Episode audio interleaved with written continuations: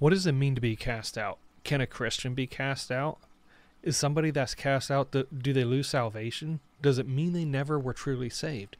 This video is going to let you know my thoughts on the term cast out and what it means. And, and I want to encourage you, even if you disagree with me, please just study the context, study the passages to see whether they're so, rather than just regurgitating what you've read, what you heard, or what you've seen from your favorite preacher, teacher, or whoever else.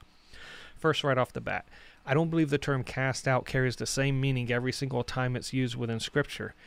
To go ahead and do that is called illegitimate identity transfer, and basically it's just, in a word with a range of meanings, we're just going to pick one of those meanings and say it means this every single time. No, context has to dictate the meaning. Context has to reveal that.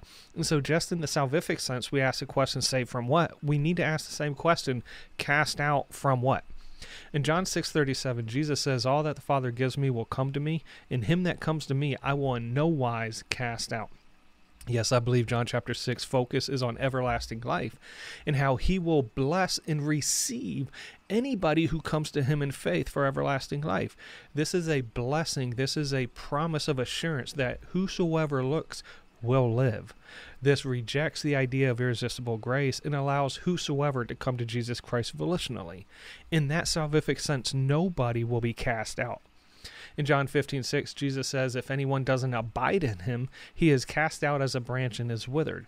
A lot of times people will look at this verse and say, see, they lost their salvation or they were never truly saved. But the passage is talking about abiding in Christ and fellowship.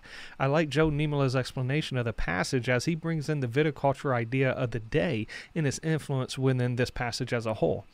And when we're looking at John fifteen one through eight, over and over again, it has to deal with abiding and fellowshipping. This passage has to do with the loss of rewards at the Bema Seat Judgment and not the loss of everlasting life. And finally, regarding the parable of the talents, in Matthew twenty-five thirty, Jesus warns that the unprofitable servant will be cast out into outer darkness, and there will be weeping and gnashing of teeth. First, I agree with Zane Hodges in a few areas. First, that the context of this parable clearly indicates that all three of these servants are actually Christians. The first two are profitable Christians and faithful, while the last one is an unprofitable servant or an unfaithful Christian. And like Zane points out, we have to understand the parabolic nature of this passage, that darkness isn't a certain location, but rather it's symbolic. Also, we know that whether one is profitable or unprofitable, it doesn't indicate or reveal or gain everlasting life. That would be a works-based salvation, but rather it re- reveals discipleship, fellowship, and rewards. And the terminology of weeping and gnashing of teeth is simply a figurative speech of anguish, regret, and remorse, and was a common idiom of the day in which it was written.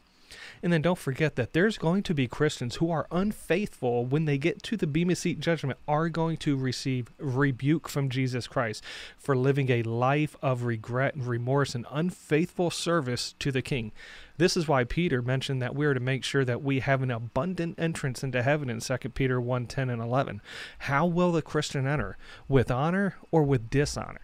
It's not if the Christian will enter, but it is how, and that is dictated by the life of service and faithfulness to the Lord Jesus Christ.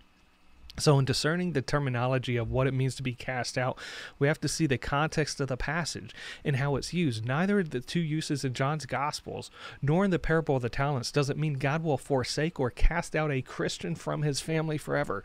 Rather, this is a promise that those who come to him by faith of their own free will will be accepted, and that those who are unfaithful servants will receive discipline in this life and the loss of rewards at the Bema Seat Judgment.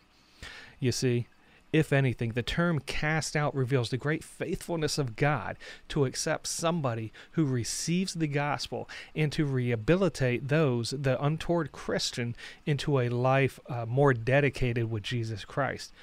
But we give thanks to God that he will never cast a Christian outside of his presence, but with love, grace, and mercy will seek to restore and to rehabilitate and to reconcile the Christian through discipline and chastisement to bring him in a proper relationship and fellowship with him.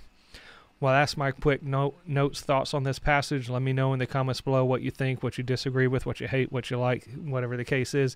Don't forget to like, comment, share, subscribe, blah, blah, blah, blah, blah. You know what to do. God bless.